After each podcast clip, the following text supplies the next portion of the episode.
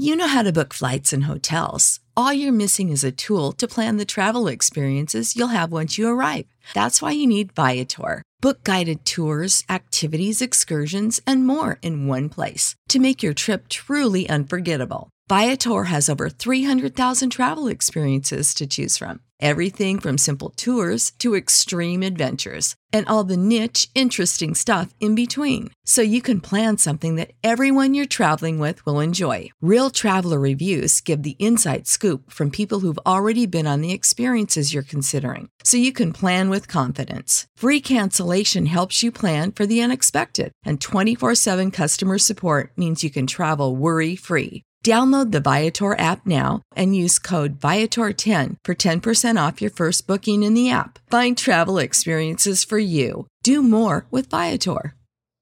So I'm here with Dave Pahanish, and we're going to talk about The One That Got Away. Yep. Great song, in my opinion. You know, I love it, I should say. I love it. People love it. I, I think uh, There was a synergy to it from the uh, from the moment I wrote it, before it was even finished. This is from 1996, this tune. And at that time, I was hell and gone from Nashville. I hadn't even thought about moving to Nashville. I was just living in Pennsylvania, traveling around the region, regionally doing colleges, coffee houses, whatever I could find. But this particular time, I was in a some small town in the middle of nowhere. I can't remember where it was. It was about three hours before the gig started, and uh, pulled into town. There was a diner in town with a big line around the corner. It turned out that everybody was just taking turns looking through the window at Richard Gere because he was in town filming a movie, just watching him have lunch. I don't know how that image stuck with me, but I kind of like, oh, okay. And I sat down next to these railroad tracks. I broke out my guitar, just like this, and didn't realize that the night before I had my high E string tuned down to a D which is normally it's in standard key, it's up to an E, but it, it, was tuned down. I was doing some slide or something like that, and I didn't put it back. So I started playing as if it wasn't, and uh, and it had like oh, it's hit a couple wrong notes that were like, why is it not doing what it usually is? And I found that became the whole like, oh, that's cool. I had to write a song around that little because it's hard to get that when it's tuned standard key. It's hard to find that so naturally. So. I just started spitting out words here and there, and before I knew it, it sounded like a song about uh, someone that just kind of uh, hit the big time after living in a small town for a long time. And I had some experience with that. Uh, my my ex-wife was married for 17 years. My ex-wife uh, aspired to be an actress and came from a really small town, Western Pennsylvania. So all the ups and downs, all the uh, kind of the sense of being not humiliated, but always feeling like you were destined for something more, but no one quite, you were the only one that was believing it. So I, I wrote this through the eyes of female perspective.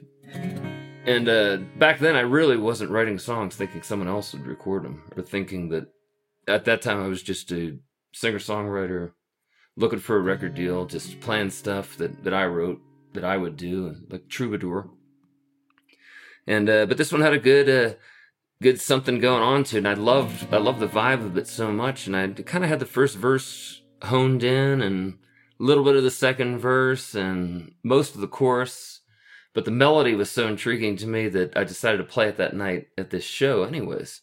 And I played a lot of songs and, and you know, people were digging it, but at the end of the night, I was like, oh, what was that one song he played? That one and most of the song was me mumbling, you know, just trying to figure out. Because sometimes you you get in front of a live audience and the energy is there, and when you're on the spot, the words just fall out. So I probably picked up a couple extra lyrics just from mumbling in front of people. But the vibe was so cool that you know I could tell right off the bat it, was, it seemed to be a special song. And this is like I said back in 1996, and probably every gig after that had played this tune. I finished it and I was working on a record at that time with the guy that was producing my records. Then his name's Joe West.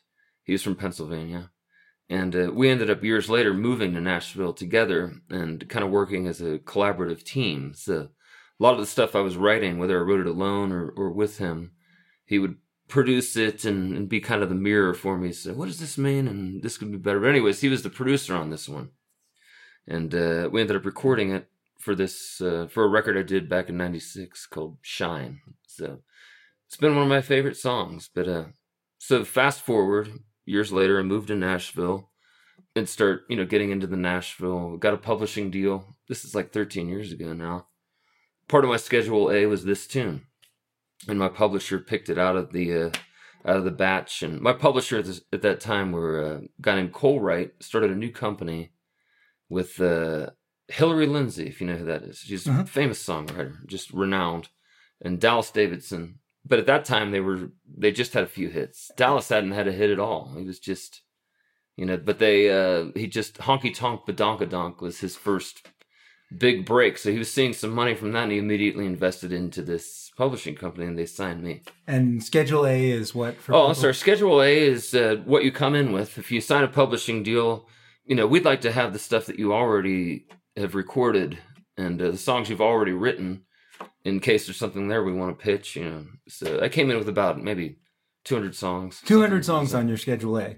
In that. This was my first pub deal. Yeah, had I sure. um, because you know I spent about before I got to Nashville since uh, I'd been writing since 1989, 1990, and uh, but there were as far as um, there were a lot of songs that were yeah you know I may have put them on a list or something, but they they were really interested in the in the stuff that was already recorded and. And uh, I had stuff, whether it was on me on a four track or me playing acoustic guitar, and then I'd put out about four albums before I moved to Nashville. so everything that was on those four albums is on your Schedule A. Yeah. And out of all those songs, they picked this one. Well, Or um, was among, one of- among what- others, would one of the many that. Uh, but this one seemed to catch their eye. I remember Hillary, Hillary commenting on one of the lines, and you know, it was kind of a. I played it the night I got signed to this pub company, and uh, and again they pointed out that tune, and uh, I guess I started seeing success after about the first first year. I kind of learned the Nashville ropes, doing uh, how to do you know demo sessions or whatever, and just what's expected of a pub deal, and it was a great thing. But uh, I had, I think the, the first hit that I had was by a guy named Jimmy Wayne, and uh, he re- he ended up recording about six tunes that I wrote. Me, Joe West, and a guy named Tim Johnson put this this other tune together, and Jimmy recorded it. We co-produced it, and it it was like foot in the door. But after that happened, Jimmy put out another one that was another single, another one of my tunes called "I Will." I think then after that it was uh, "Without You," if I'm not mistaken. And then McGraw, uh, my publisher, gave Tim McGraw about six tunes of mine. I guess Tim McGraw took a liking to the stuff I was doing and said, "All right, give me." He's going away for the weekend. He asked for about six or seven songs of mine that that we thought that he would do. He ended up cutting two of them. One of them was a song called "Right Back at You" that was a single for him, and uh, it ended up dying like mid thirties or something like that for many reasons. But the other one was this song called "The One That Got Away." So now to, to get to the recording part of it, which some interesting stories. Recorded it back in '97, and uh, the demo version of it, I call it a demo, but it was an album cut for me. It just it just had some mojo to it, and it was just a lot of a lot of cool. Uh, you know, did the guitar to kind of a drum loop. My producer put in, left the click track in, going. It just has a sound to it, and uh, I left him alone with the. Uh, we cut the drums and the bass, and uh, acoustic guitar on the vocal, and uh, came back a couple days later. He's like, "Oh, check this out!" And he he put in some backwards uh, backwards guitars and some very interesting stuff, very creative stuff. And beyond the guitars, at the beginning of it, he put in some. He started mumbling words, and he flipped them around so it was backwards. So there's some back masking uh, lyrics. The stuff he was saying was stuff like, "This is the section of the song we're gonna." He was experimenting. We're gonna flip around, make it backwards, and and make it just sound cool in the song. And he's saying this literally, and then he, just to see how it sounded, he flipped it around. It sounded so cool for whatever reason. And then so when when McGraw and the gang got the demo, they were recording the record. They they called our producer or they called my publisher and said that Tim McGraw's producer wants to know. They want it to sound exactly like the version you gave them, so they want to know what was being said and the back masking, so they could flip it around so it sounds the exact same way. My publisher's the middleman on this. Uh, Joe, my, my producer, is talking to him saying, Well, tell him that it, it says that I'm just saying this is the part of the song where we flip it around and so all that stuff I just said. So then Cole, publisher, goes back to them, tells them that. He comes back again. It's like, "Well, they know it's the part of the song that it's flipped around. Where, but what are you actually saying?" It's like it took a while to get it straight. They could not understand that that was the actual what we were saying. Was it? So as joke, I finally said, "Tell them we quoted the Robert Frost poem where there, there were two paths in the wood. I took the one less trodden, and that made all the difference." And once we gave them that response, they were they took that. I don't That's know great. that they actually, but you listen to his recording, and, and if you A B it to the original one, it's, it's pretty close. But uh, I think they wanted more substance than just this is the part of the song where it's going to sound cool because we flipped the lyrics backwards. But Robert Frost will make anything better, right? So this is a very autobiographical song Not really about me, just uh, experiences I've had with other from people. sort of Western Pennsylvania Yeah. and West Virginia. I've heard you say it was in West Virginia, and I I've heard you say your your ex wife came from a Uh, smaller came town. kind of a small mining town in western and so Pennsylvania. I think you so- came from a small town. Yeah, and yeah. the town in West Virginia might have been a small town. Well, that the West kinda- Virginia thing is. Uh, I was playing a gig in uh, where was that? I think it was Wheeling, West Virginia, and uh, and uh, the club was called Jabos. It was a small club with a band I had, and and next door was the hangout for all the high school kids. They were all hanging out at this pizza place. No one was ordering pizza. They were just all parked in their cars and just talking this and that.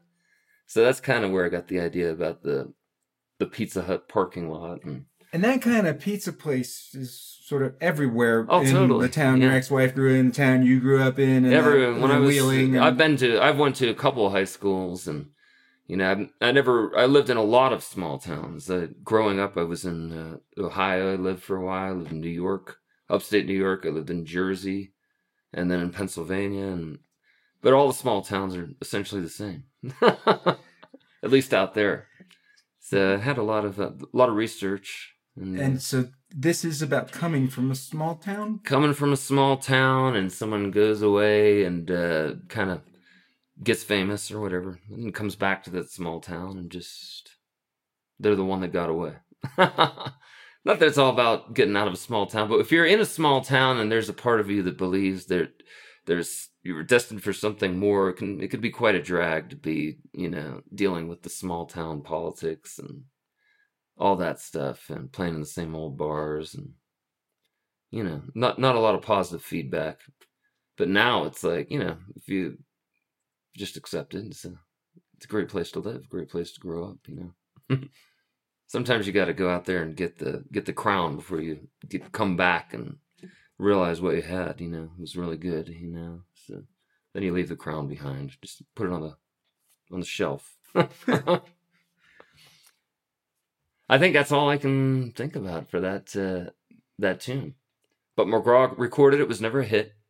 It was I wish it was. Hopefully uh, I could hear it on the radio, but it's a little bit different from the standard country songs that are out there. It breaks a lot of the uh, Nashville songwriting rules. I rhyme a word with the same word.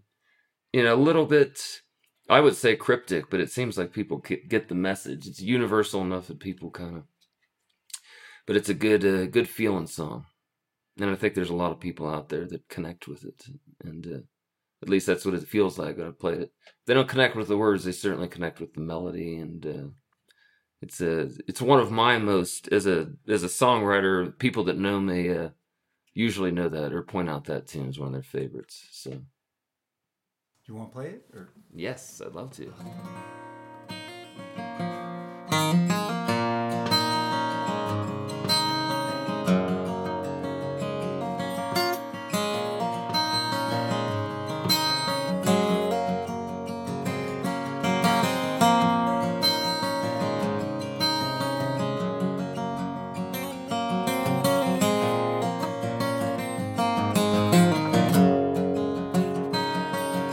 got your face and your separate eyes if your mother baby locked on you. Everybody wants a piece of you. It's alright. Now the phone is ringing, your cousin's singing at the local bar. And Everybody wants to be a star, just like you are. You put your face in the gutter for years, kept your eyes on the road. You felt you were meant for more, baby. Now you know. 'Cause everybody wants a glimpse of the one that got away. Everybody wants to see you. Everybody wants to be you too. It's funny how they put you down, but now they all that. And everybody loves you now that you're the one that got away. Yeah.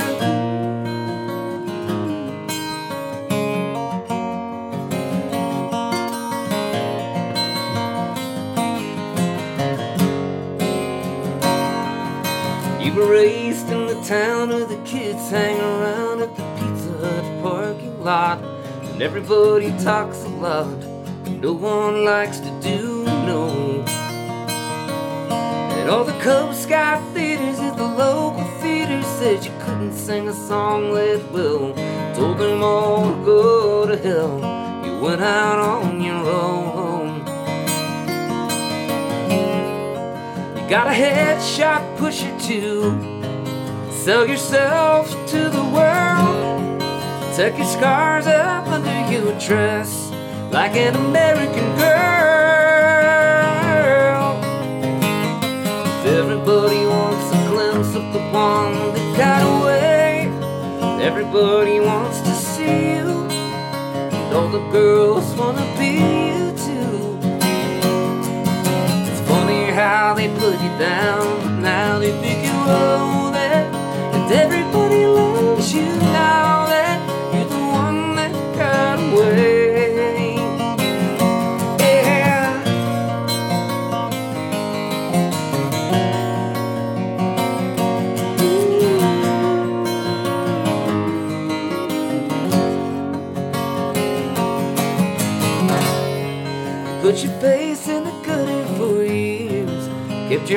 eyes on the road.